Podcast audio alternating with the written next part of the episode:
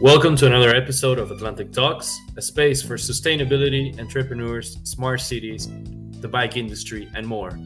Our Atlantic Talks are sponsored by our sustainable partners, GoParity. GoParity is an impact investment platform designed for funding sustainable projects. People and companies can join and invest in these sustainable projects. If you want to start investing today, add our promo code AtlanticBikes5 and get a 5 euro credit.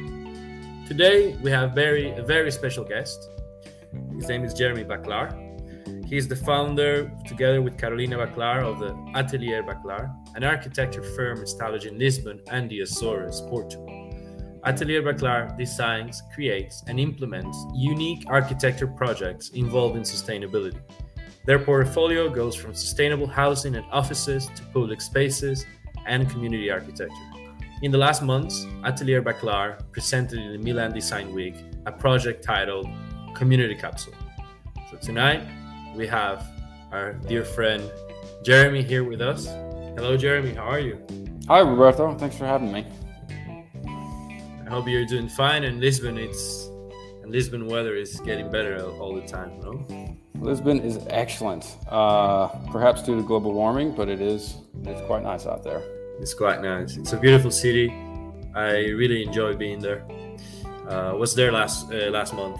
Beautiful place for the eVelocity conference, mm-hmm. and we'll be there soon as well. So, Jeremy, I have a we have some questions regarding the the community capsule. Um, we'd like to start on how does this project was conceived? Did you guys get a call to action uh, because of a certain problem you found, or it was just one project you had in mind for this competition? Actually, it started eight years ago. Um, when we first uh, created our company, um, we'd left London and um, from, from these sort of larger design firms, uh, and we decided to kind of break out and, and do our own thing. Um, and we understood that they were perhaps we didn't really know anybody in Lisbon, um, so we decided to literally invent projects. Uh, this being one of them, and um, we had the chance to run into a company that was uh, currently and still does uh, takes sort of disused recycled plastic, um, specifically the the plastics that aren't able to be able to be recycled. Uh, so the most hardest plastic to recycle. So they take the plastic that is not being really recycled. Let's. That's right. Yeah. So when you when you look on the bottom of a, of a plastic bottle, there's this little recycle symbol, and then there's numbers one through eight. Okay. Um, and the reality, unfortunately, is that you can only really recycle, or only they only commonly recycle uh, numbers one and two. The rest of it usually ends up just being sent to the landfill. Um, but what this company does is that they're not recycling it for, let's say, prime materials. They're not turning it into soda bottles or uh, anything consumable.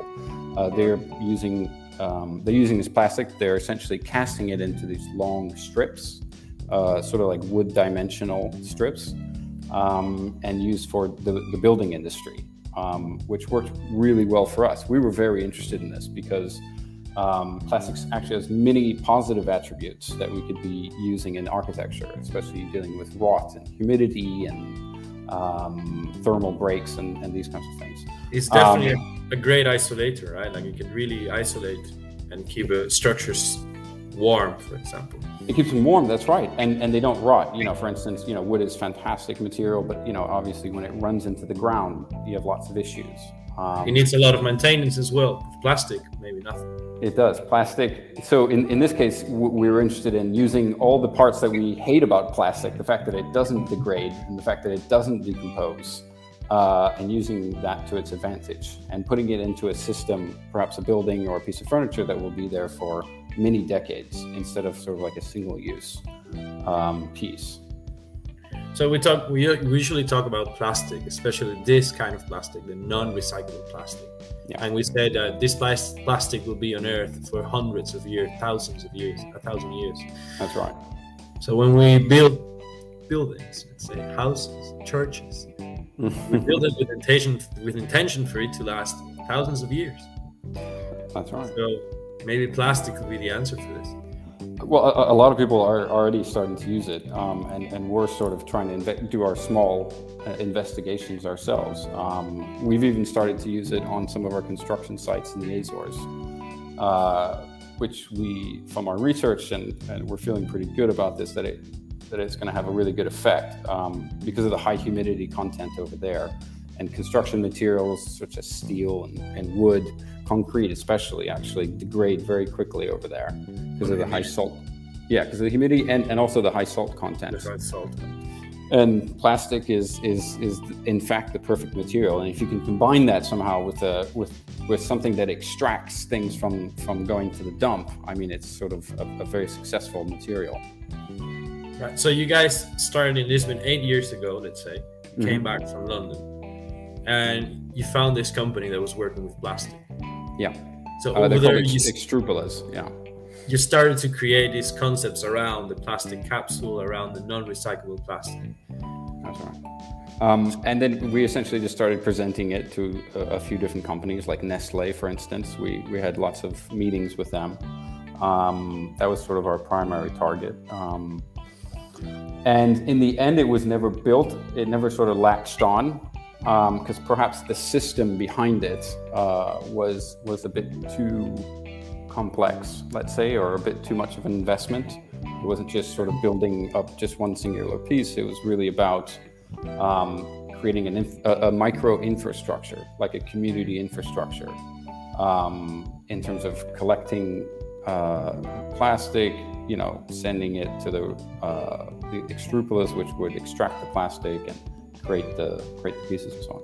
Um, but it sort of always hung around there. You know, we, we, we actually landed in Lisbon, and you know, this is one of maybe seven projects that we literally just invented out of thin air, um, just to sort of start some action, and start uh, calling institutions and politicians and, and presenting our work, and you know, perhaps they're going to use this project, or perhaps they're going to call us for something else.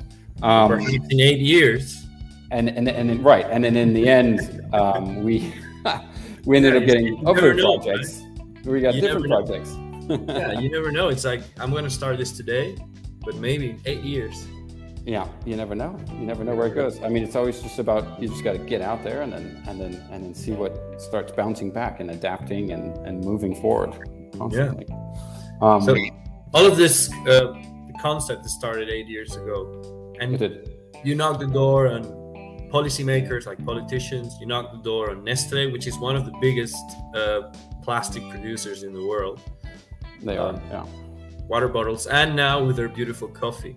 So, tell me more about the coffee. So, one of the main things that I was really captivated and really amazed by the project, the community capsule project, is that nowadays in Europe and in the States, everyone's starting to use coffee on capsules. Absolutely. And the amount of plastic, the amount of trash that is generated by these little things that they're not really necessary in our lives because we've been doing coffee in a whole different way for hundreds of years. Yeah, with, with burlap sacks and you know grinders and, and those kinds of things. Yeah. yeah, that's right. Well, if you want, you know, perhaps I'll jump to the presentation and it sort of explains it a little, sequ- a little bit more sequentially. All right, lovely. All right. Okay, here we go. Perfect. I'm going to share my screen here. Um, okay, there we go.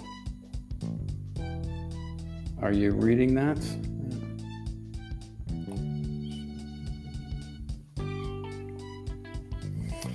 So, um, our to start off with, you know, this project is always about the sustainable strategy. Um, and in terms of a cycle, you know, there's always clearly a, a production of, of a plastic element that happens. Um, and in today's world, and um, you know, the production of plastic is one of the least expensive items and the highest um, in terms of sanitation um, and and lightness, which is why it's been such a successful uh, material.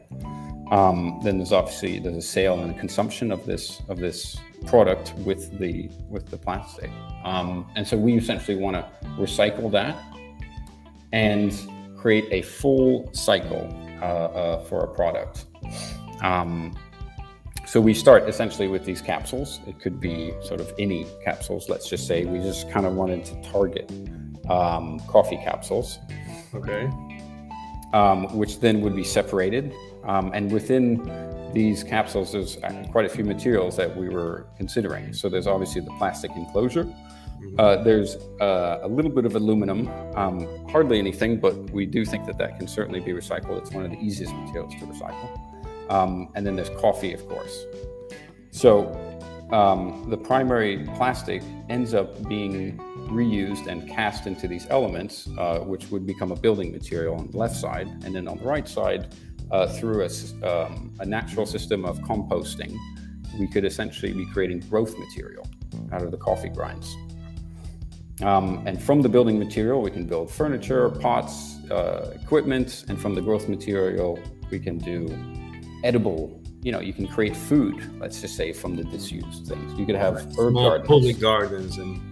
You can do public gardens. You can create flowers, and you can create community engagement with with that kind of a vegetation. Um, we also found that there's, especially in Lisbon, there's actually quite a lack of uh, public spaces for people to be gardening, and that act of taking care of a garden and watching things grow has a large psychological effects and health benefits, of course. Yeah, and as a community, especially. Yeah, exactly. Um, because something is, I have a small terrace with my plants. You surely has plant. You surely have plants as well, mm-hmm. but it's not the same as a community garden. That's right. We cannot get together and do something for ourselves and for our community. That's right, and feel proud about it, and sort of you know, and, and exchange information. You know, oh, this worked in this zone. You know, we're we're here, and and you know, this kind of insect is coming up, but I use you know, let's just say shredded lime juice, and all of a sudden, you know, that's sort of working, and that those those techniques sort of move and and and connect. Um, there's also obviously the psychological aspect of gardening with somebody else. I mean, that's quite a powerful uh, social social act all in of itself.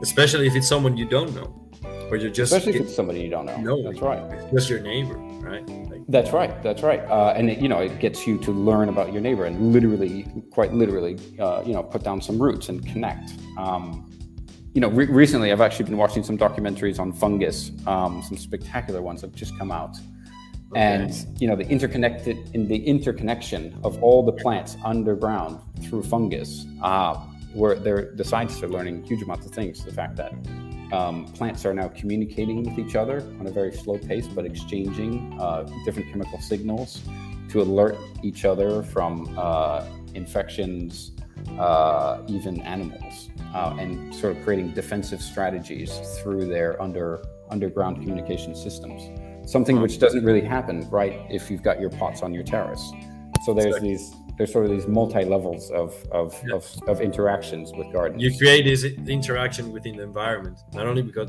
not only on the people but on the plant itself you create that's a small environment controlled one that's right Beautiful. that's right nice I didn't um, know about the mushrooms, by the way. Oh, I'll send it to you. It is phenomenal. Sounds um, amazing. So, um, Right. So the plastic production, we kind of want to focus on, on that bit. Um, so there's obviously a, a, collection of items, you know, coffee capsules, sort of whatever. Um, then there's a shredding of it, and then there's this extrusion and casting into your final product. Um, and, and during the extrusion and casting, they usually add a dye, um, you know, just to sort of create a uniform color. a uniform color, yeah. Instead of having all these small, tiny pieces with hundreds of colors, just yeah, which which is okay. Um, you know, that's that's not bad. You know, for some of our construction materials, that's absolutely fine. But you know, these the, the pieces that we're considering are, are going to be on display, so we at least wanted to sort of unify it um, um, in certain ways. Um, and so, in terms of uh, thinking of the design of, of the system um, and and engagement, you know, we really want to uh, challenge, humanize, uh, create an authentic experience um, there always has to be some new thinking. Global, which is a bit of a you know used word, but certainly something you know where you're thinking globally in terms of like reducing plastic consumption, but also locally. Um, education is always a very big part of, of some of our projects, especially the community ones, um, and sustainable, clearly. I, I really like the approach in this, especially because we're talking about plastics and being recycled as a circle. Mm-hmm. And then we want to close this circle utilizing this plastic that it's not possible to it's not possible to recycle. Mm-hmm. But then you you said global, so it's be local but think global.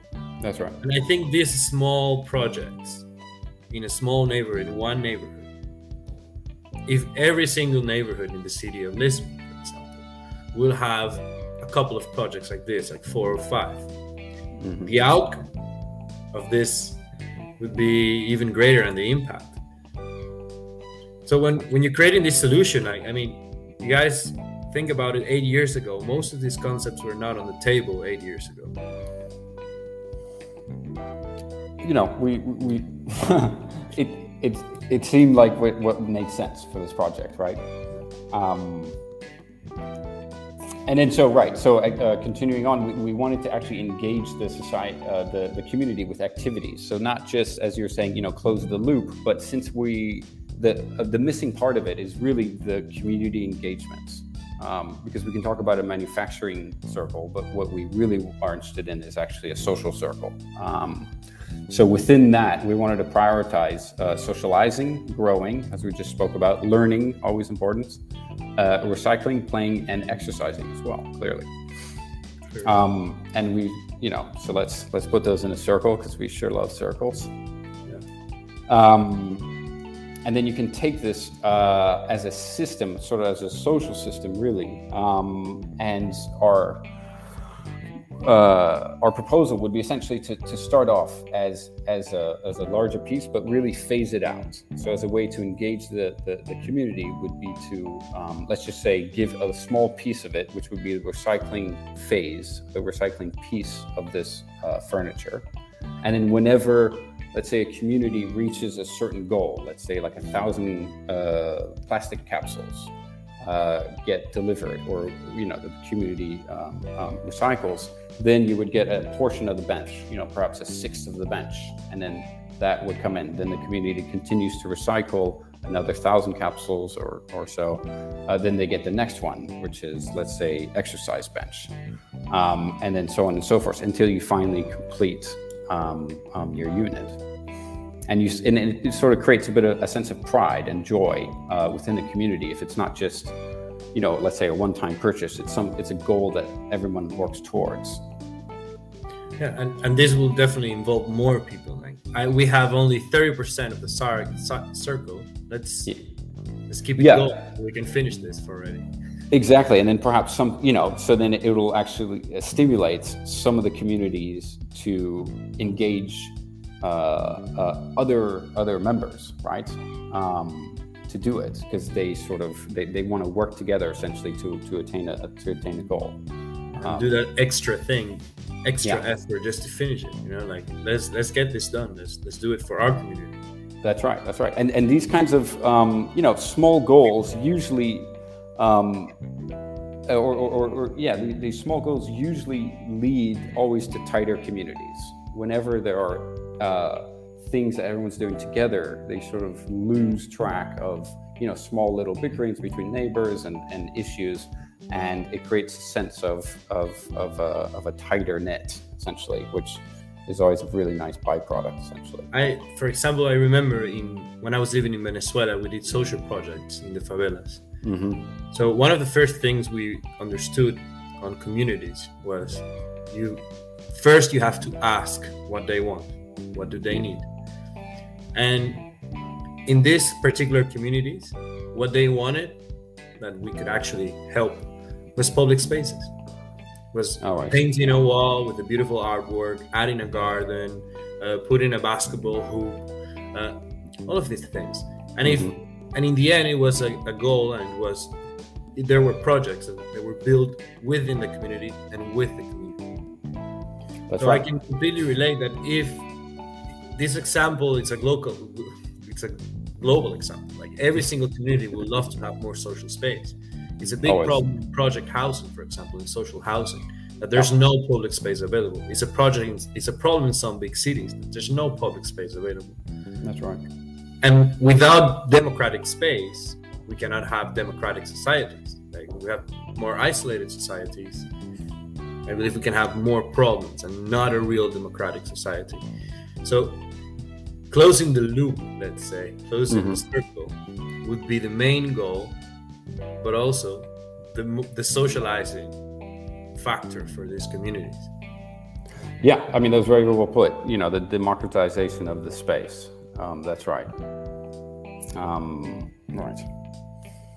Um, so, so here it is. Um, right. So we've got our capsule uh, bench that essentially translates itself um, into a circular bench with a growth medium um, along the sides. So through the center here, you would walk in, and it creates a a circular community. Let's say once once a community has achieved their full recycling uh, uh, capacity, let's say, um, and then there's different pieces of the bench that can be used for different things. You know, some are for exercising. The ones in the back here are, are actually rocking chairs that we're interested in developing. Um, and then there's uh, this growth medium that was used from the used coffee capsules, uh, from the coffee grinds themselves. You know, that perhaps the community would come together and start tending. Um, so yeah, like as you were saying, you know, perhaps this could work maybe even more successfully uh, in places where there aren't any green spaces, right? So this acts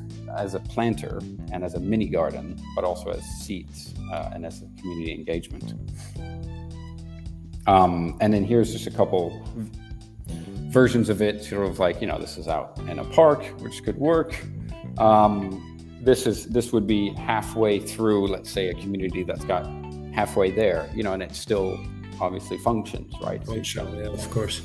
And, and, I really like the design, and I think it's because when I see the, the full design, for example, it reminds me of the of the conversation pits. Like you're in a full circle with your neighbors, so it's a it enhances social interaction between people. Yeah, and I think that. That's right. Yeah, yeah. I mean, so setting in a circle is a very powerful um, geometry to use uh, because it forces you to make eye contact with with the other residents and the other people who are sort of nearby you. Um, you know, we we chose this radius to be large enough so that you don't have to speak with people, okay. but but not large, not so large that you could, let's say, avoid their avoid their glare. so it's a very interesting uh, dimension that that we we spent some time uh, working on figuring it out. Okay. Um, and then and then this was another you know perhaps there are some very tight spaces you know let's just say between buildings or something. Um, so it could also be reconfigured as an s format. So we originally we called it the cos bench just because it was sort of a c and an o and an s format. Um, and then it developed into a community capsule. Community capsule. Um, and then this was a, a fragmented version uh, which was another idea um, originally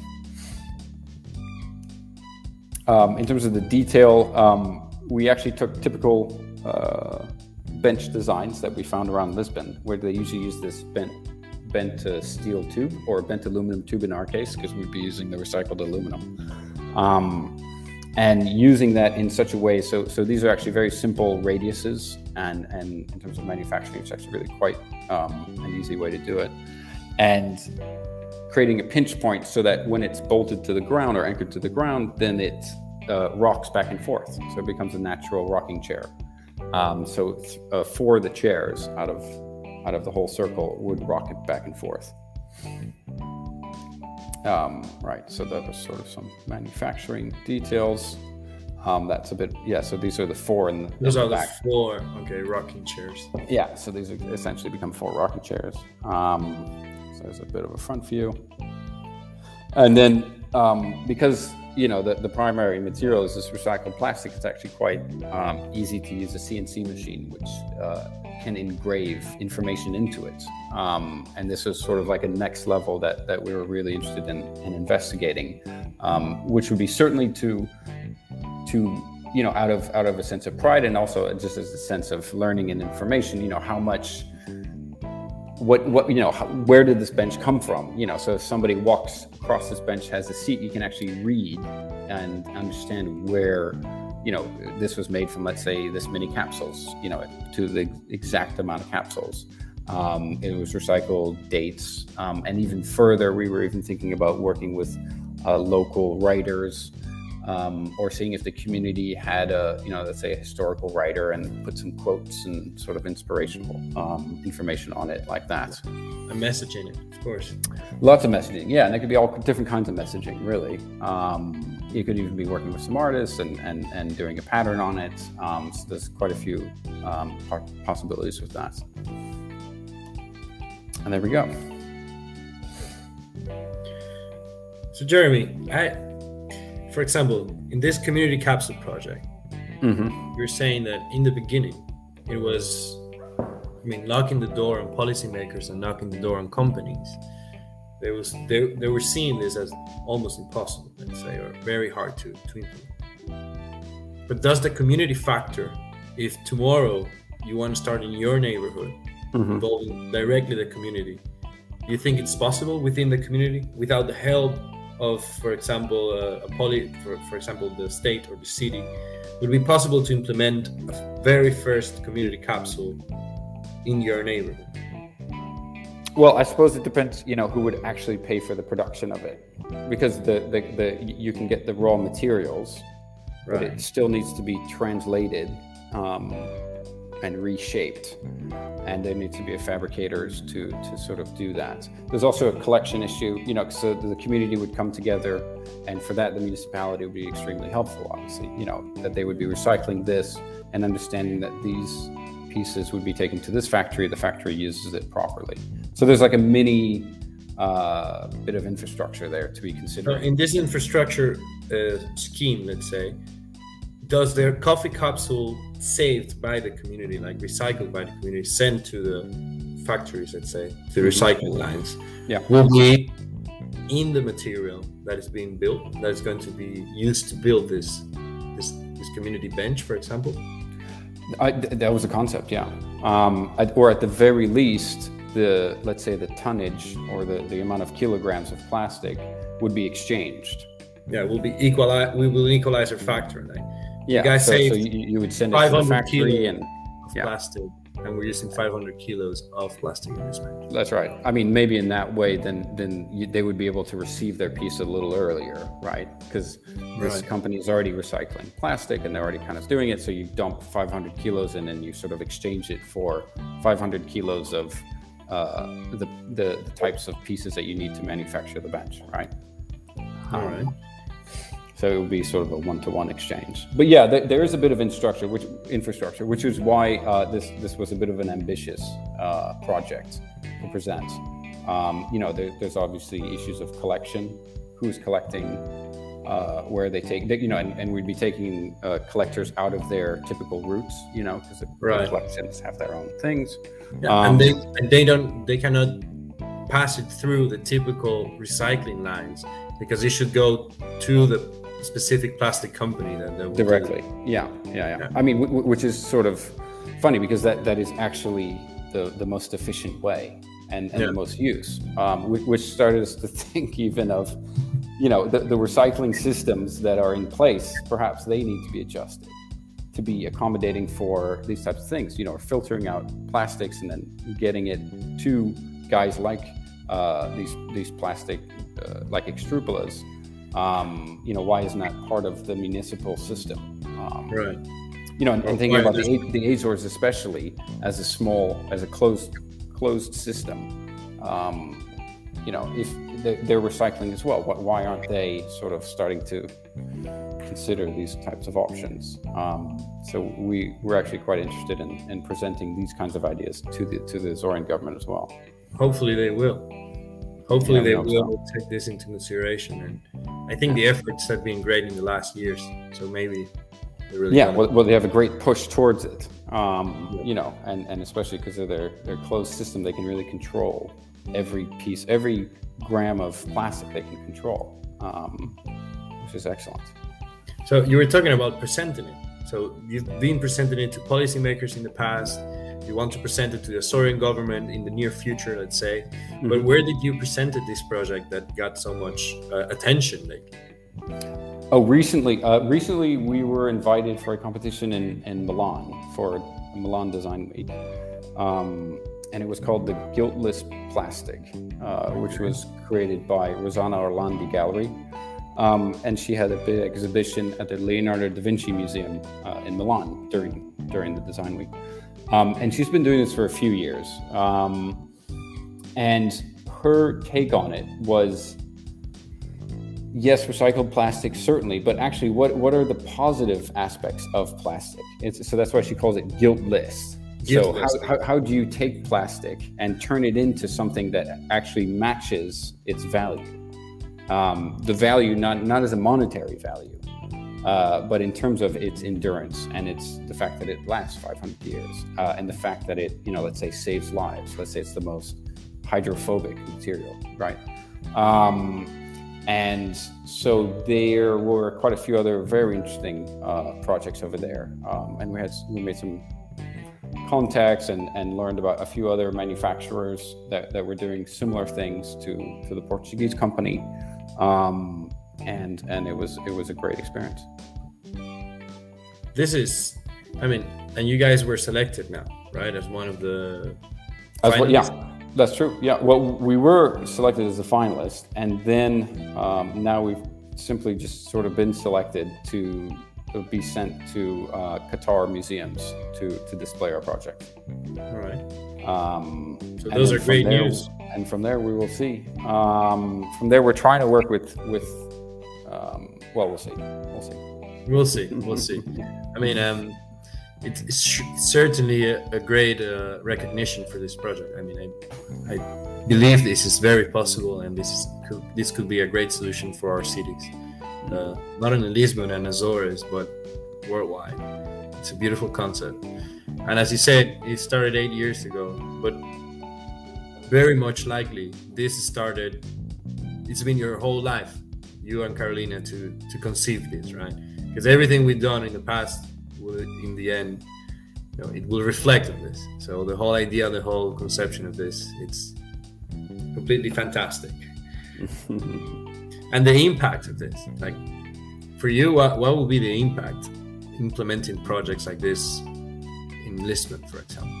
Like direct impact well maybe i can you know I, I think we spoke a bit about the social aspect of it which which we are constantly working on um, as architects, as urban planners. Um, but in terms of the plastic itself, I love the idea of taking something that was in you know a one-time use product and turning it into a hundred-year use product, um, and make and, and and taking advantage of its of, of all its benefits. Um, you know, it's almost like you're casting uh, like an archaeological project, right? So you were using plastic 2001 or 2000, you know, 21, and it's cast into something, and then that thing will be around, and you know,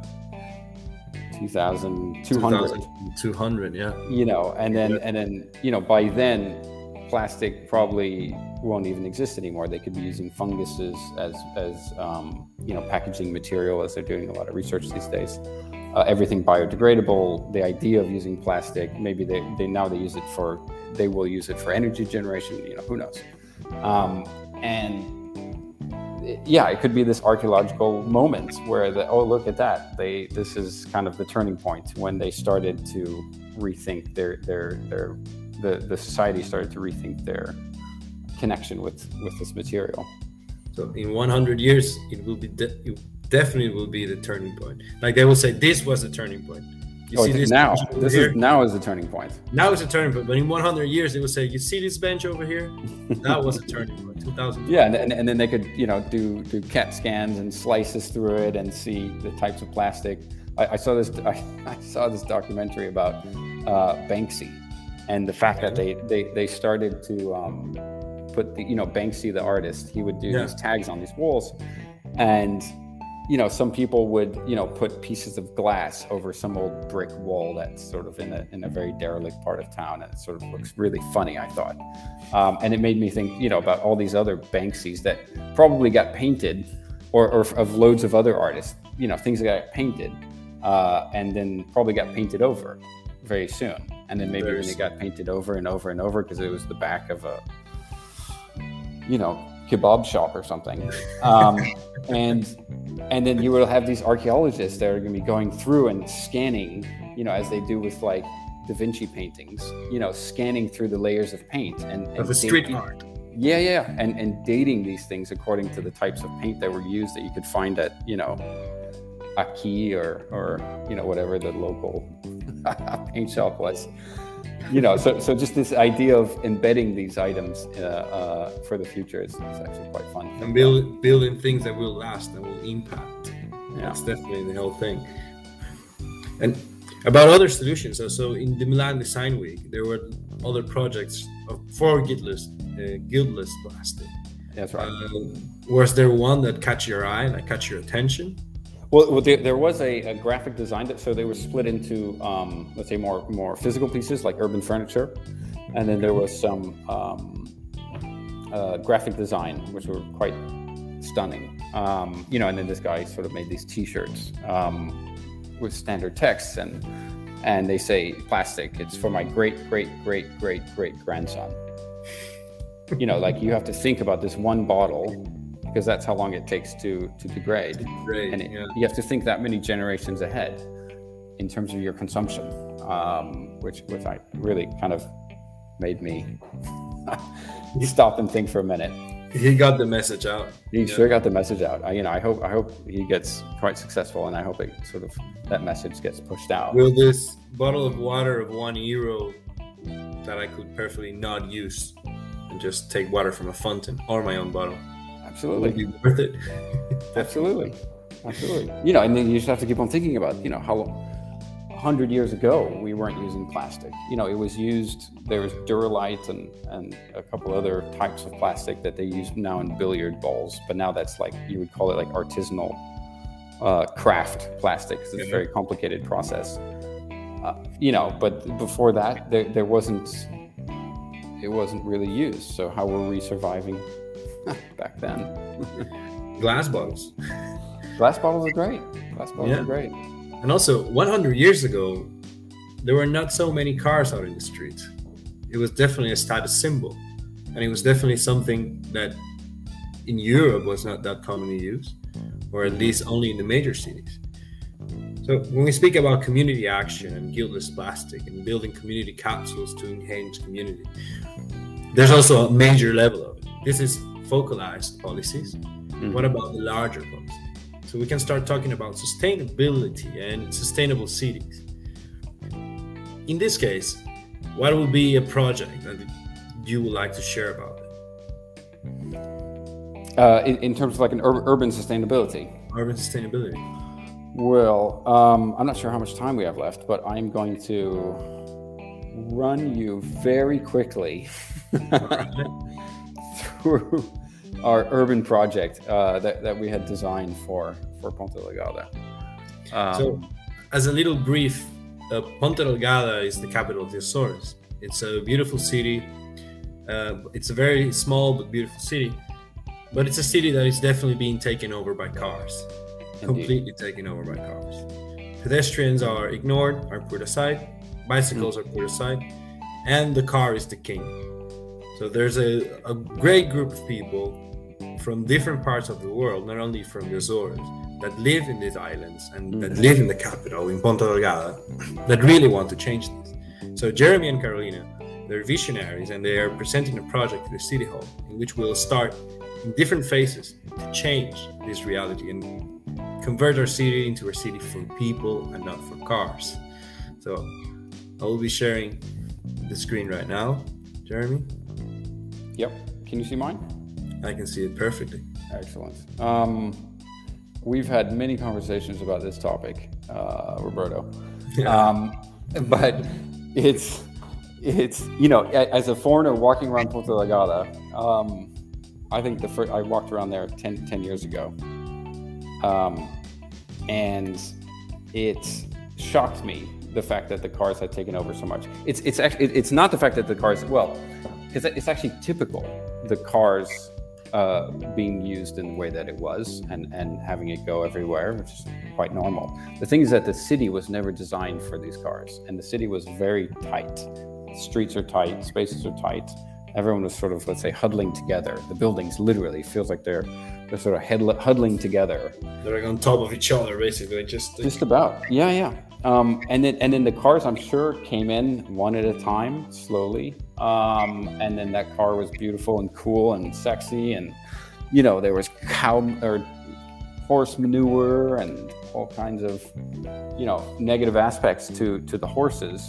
Um, you know, the smell, the stench, the dead horses, flies. You know, I'm sure it's horrible. And so you know, this car coming through with diesel uh, fumes coming out of the back probably smelled like Way much better than the horse. Yeah, and like look at that. There's modernism and cleanliness and and all that.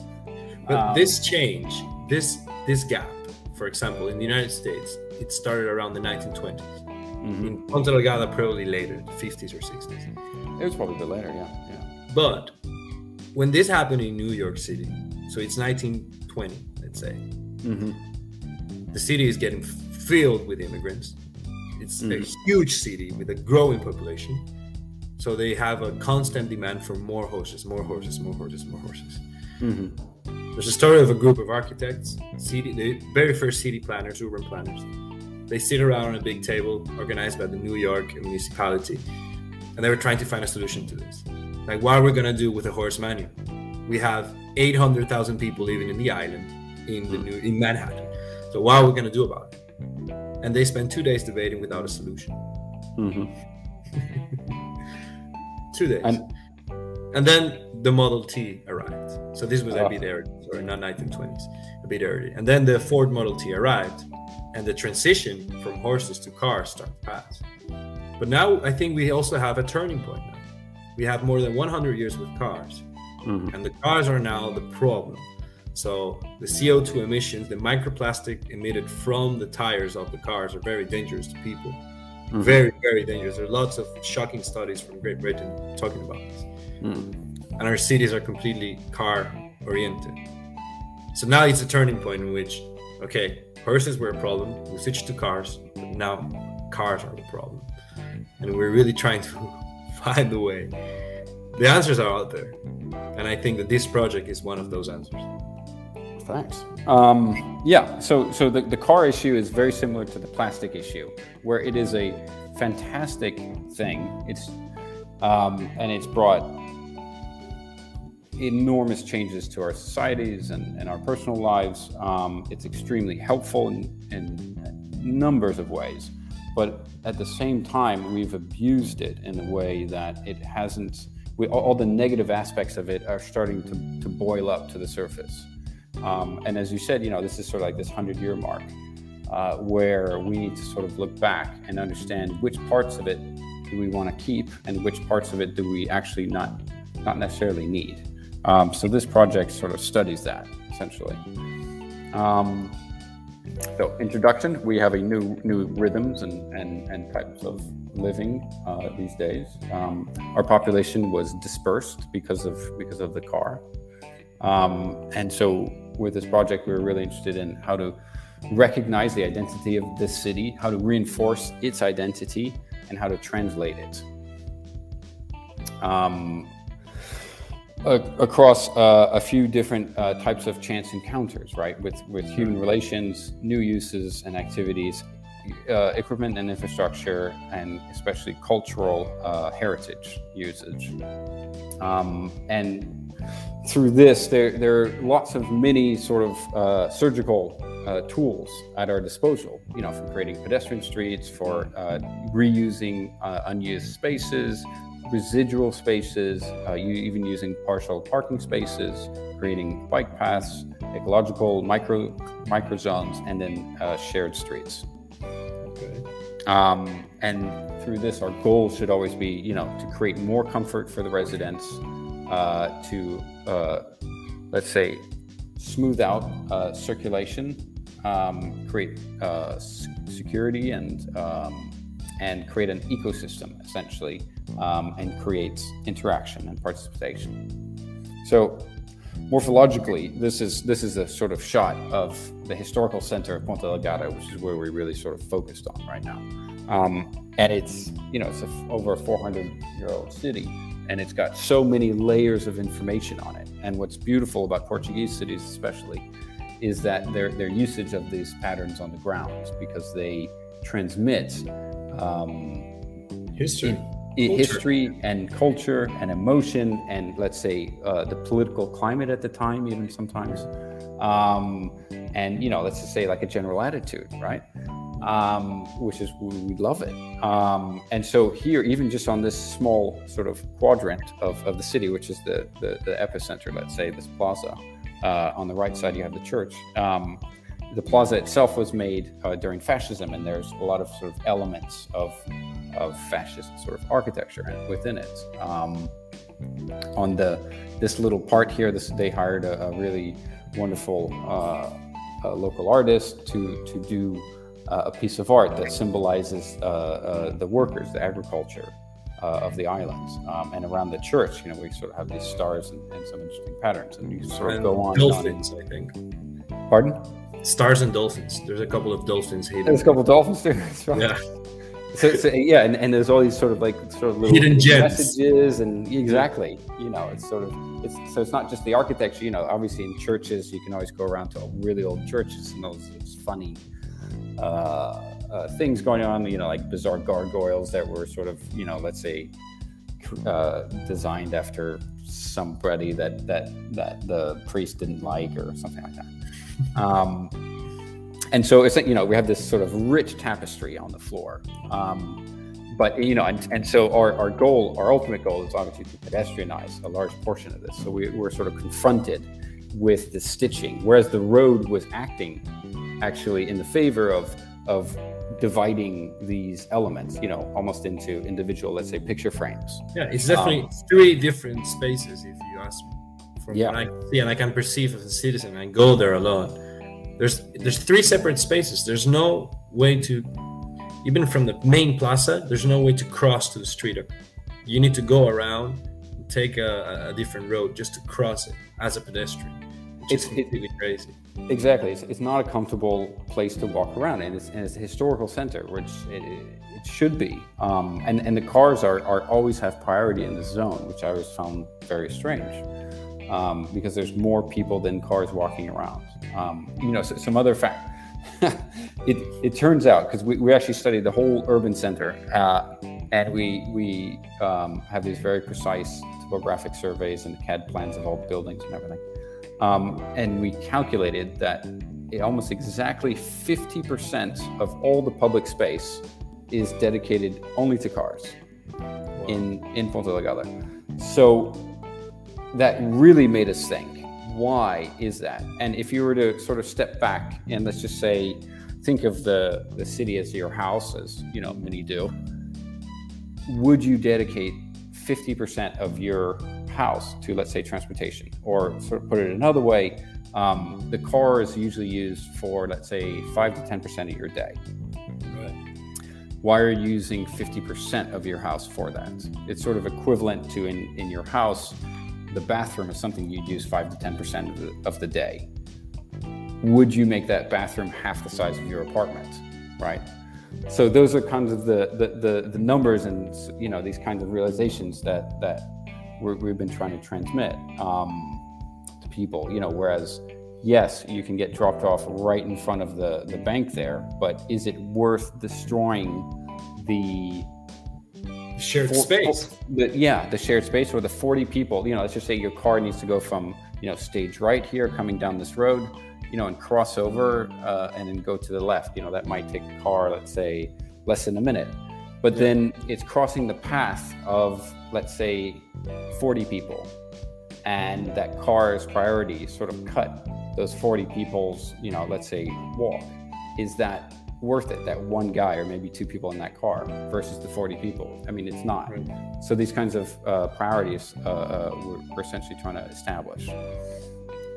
Um, right. So very basically, you know, the, the city itself went through quite a few uh, morphological changes, uh, primarily due due to the car. Originally, it was actually essentially all shared streets with cobble streets, um, okay. and and it's something that, that we were very interested in returning to. Essentially, um, there's a large evaluations that we've done with the with the urban sites. Um, and primarily understanding, as you had mentioned, these three different plazas: the the matriz on the right side, which is the um, which is the church, Gonçalo Velho, which is the primary, let's say, Portas de Cidade, which is the entrance of the city, and then Plaza del Municipio, which is the, let's say, the cultural, or sorry, the the, the municipal the uh, city center. Yes, the, city hall. Exactly. So we essentially have uh, uh, muni- municipality, we have religion, and we have commerce, all right next to each other uh, in, in, direct contact, yet they're all divided uh, and they're split with this uh, road. With a Berlin Wall made out of cars. That's right. That's right. Tear that wall down, Mr. Gorbachev. exactly. so, um, you know, to, to, further talk about this sort of stitching, you know, we identified all of these different uh, patterns in the historical center, um, and identified that that some of them obviously we, we wanted to keep because they had a lot of history to it. Actually, the most of them we did. Um, and then we wanted to step back just a touch and look at the, let's say, the typical pattern in the city. There wasn't very much, but this idea of this, this, these stripings uh, and these parallel stripes that made these kinds of rectangles, you know, th- this was, let's just say, the default or the typical pattern. Um, so we wanted to use that essentially as our base. It was also clearly the, the pattern that was used on the avenue whenever that was built. That's sort of another shot of it. Um, yep, there it is again. And as a base, right, take that and expand. So that, you know, as a sketch brings us to this point, right? So let's just take that dominant pattern and just put it all over the place. So at least we've, at this point, we've started to solve our, our functional goal, which is to create a sidewalk that connects all of the three different plazas.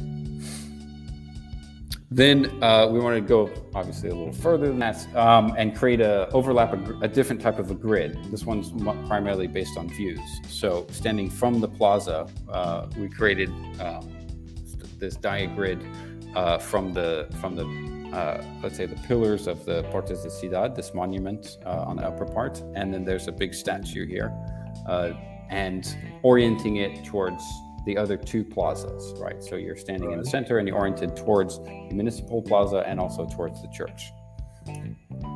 Um, whoops. Um, this gave us, you know, this interesting intersections and, and these nice points. And within those nice points, uh, we would introduce trees as these kinds of pillars and anchors. Um, and whenever you we have this sort of offset grid here, what's interesting is this residual space creates these triangles. And those are, let's say, open space, but still have a bit of an intimacy. And then those spaces can start to have, like, let's say, create micro, micro plazas. And they okay. can have communications with, let's say, these adjacent buildings, which could have restaurants that could use that space, let's say, for terraces.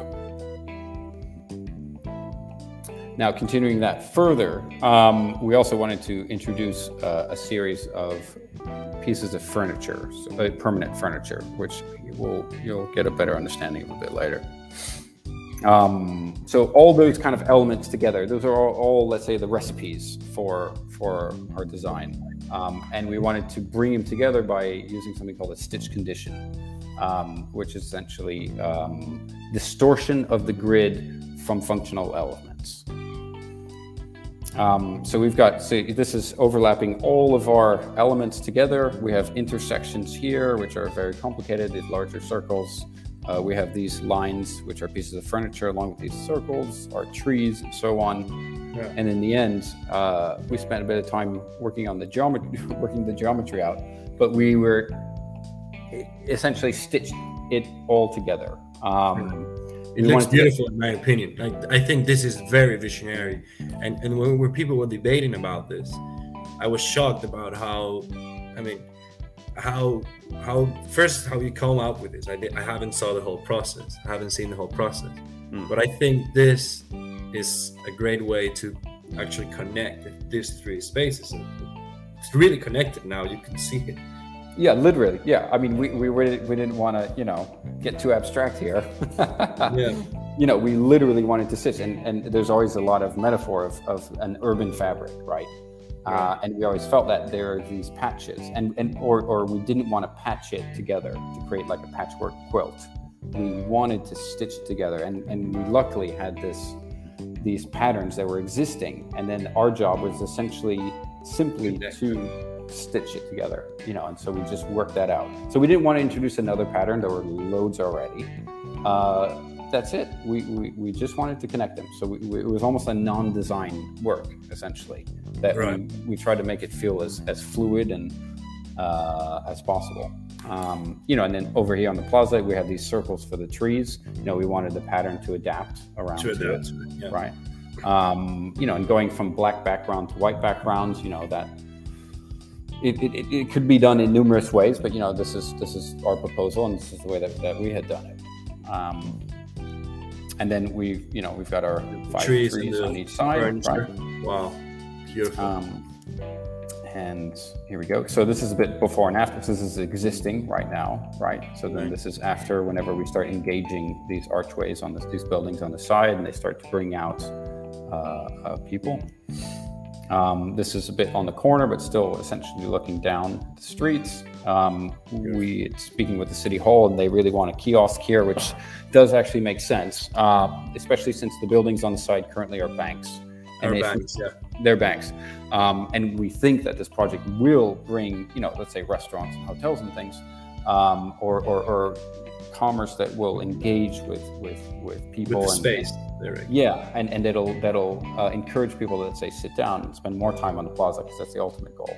Um, but until that happens, there needs to be a temporary solution, uh, and so the kiosk is, is really the best solution for now.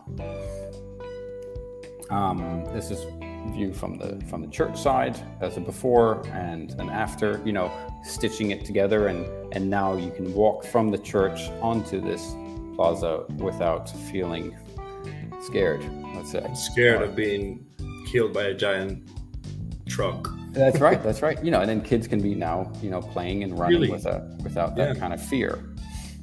If, Um, if the city is not safe for kids, it's not safe for anyone. That's right. You know, and you know, we had kids in Ponta Delgada uh, over the past few years while we were designing this, and and we would be constantly, you know, yanking him towards us because we were so afraid of the cars Scared. Yeah. Um, you know, he said, "Just this just doesn't make sense. Why? Why is this so?" Um, this is a, this is a view for, for the bell tower, right?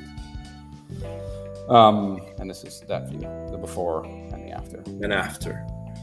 Um, and very, you know, and then and in terms of, you know, we had we wanted to put in a few pieces of permanent furniture, and and quite simply, we just brought some of the patterns. We wanted to use the pattern uh, itself in the ground and bring it up, solidify, and come into three dimensions and, and become a usable piece of furniture.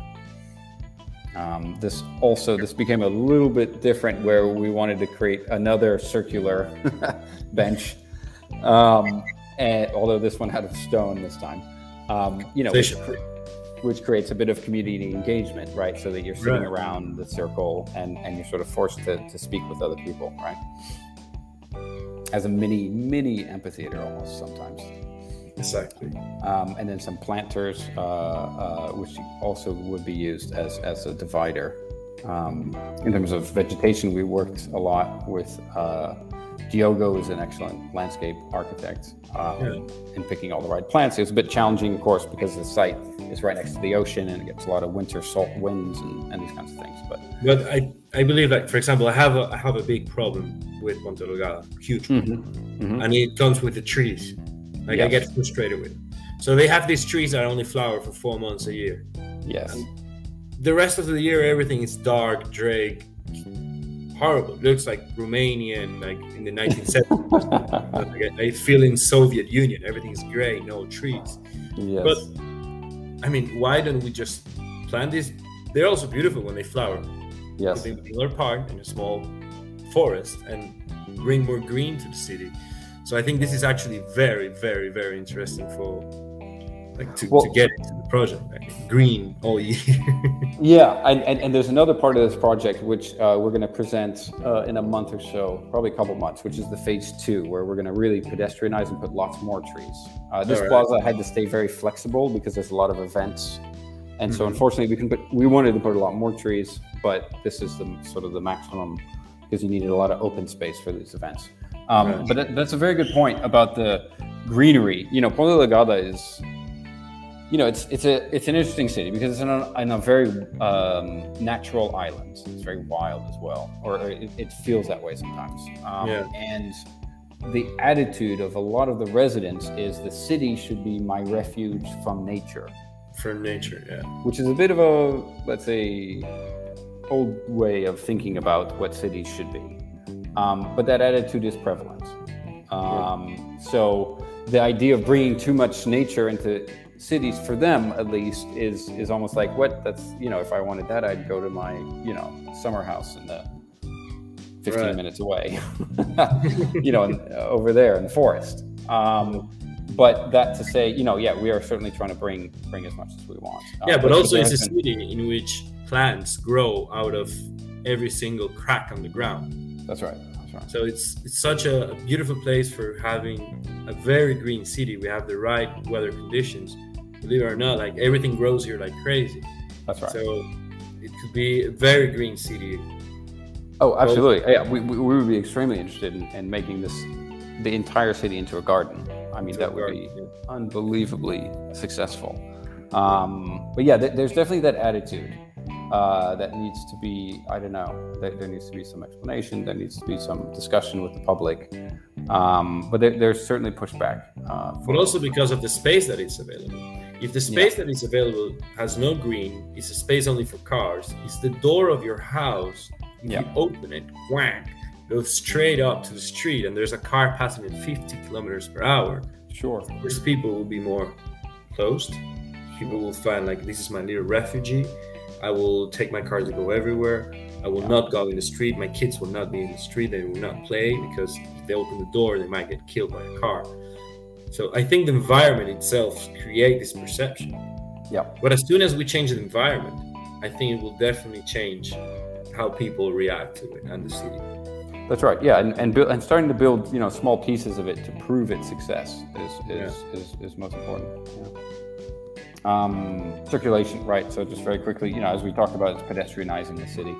Uh, we spent quite a bit of time on this. Obviously, it needs to work, you know, and so as we change the circulation in the city, um, we actually found out that there was a, a, a our, our, best strategy was that there were these two large axes to the right uh, and to the left, and our, our simply is we're actually just diverting the traffic to those main axes. Axes, um, yeah. and, and it actually doesn't increase any times, doesn't create any, uh, any bottlenecks, uh, and it works uh, uh, very well. They actually already use it during the summertime.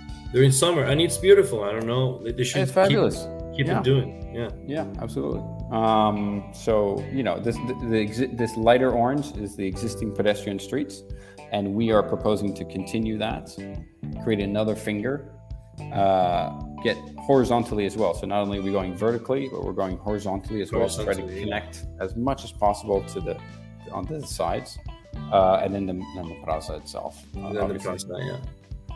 Um, and then so so we not for the plaza itself, but but for the for the primary pedestrian zones. Um, this is something called a coexistent zone um, Portugal, which is uh, just like this. This is in Birmingham um, and was hugely successful.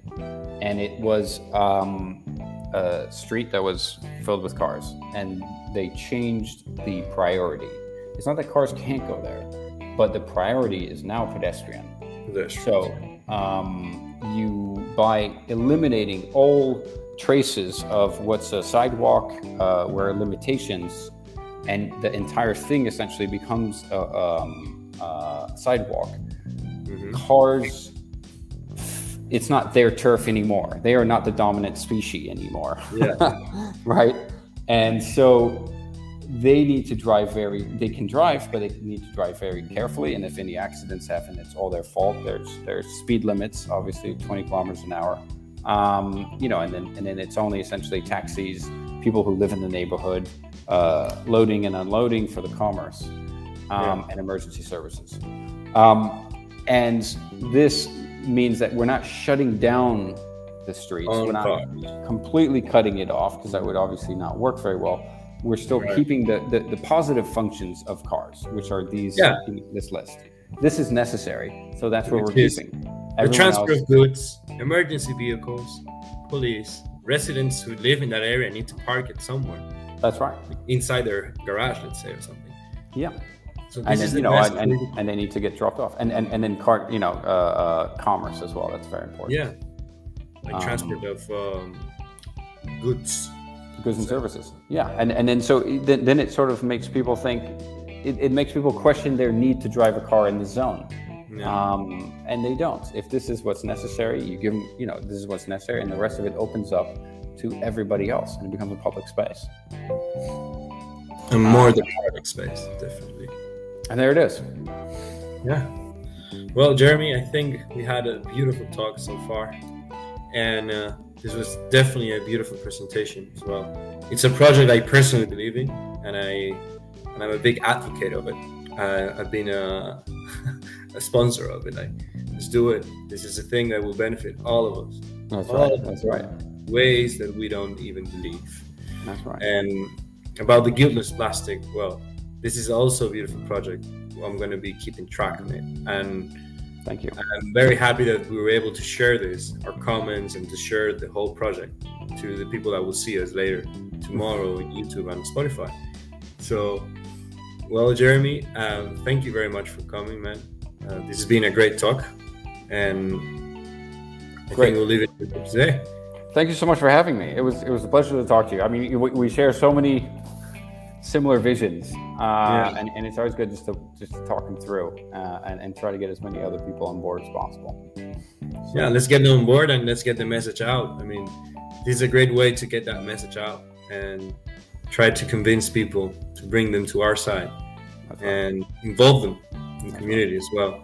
So together we, we will definitely achieve it. It will take time, but I'm sure we're on the right path. That's right. PMA, positive mental attitude, Exactly, exactamente. Vision and mission. vision and mission. Well, Jeremy, have a good one. Thank you so much for your talk. Um, if you want to know more about Jeremy's and Carolina Backlar, Atelier Backlar, they have their webpage, atelierbacklar.com. You can also look for It's just, Atelier uh, Backlar. sorry, it's, it's just backlar.com. Backlar.com, I'm very sorry. Backlar.com. You can also check on social media for Atelier Backlar and Rua Activa on Facebook, which is a more participating urban spaces uh, page and projects.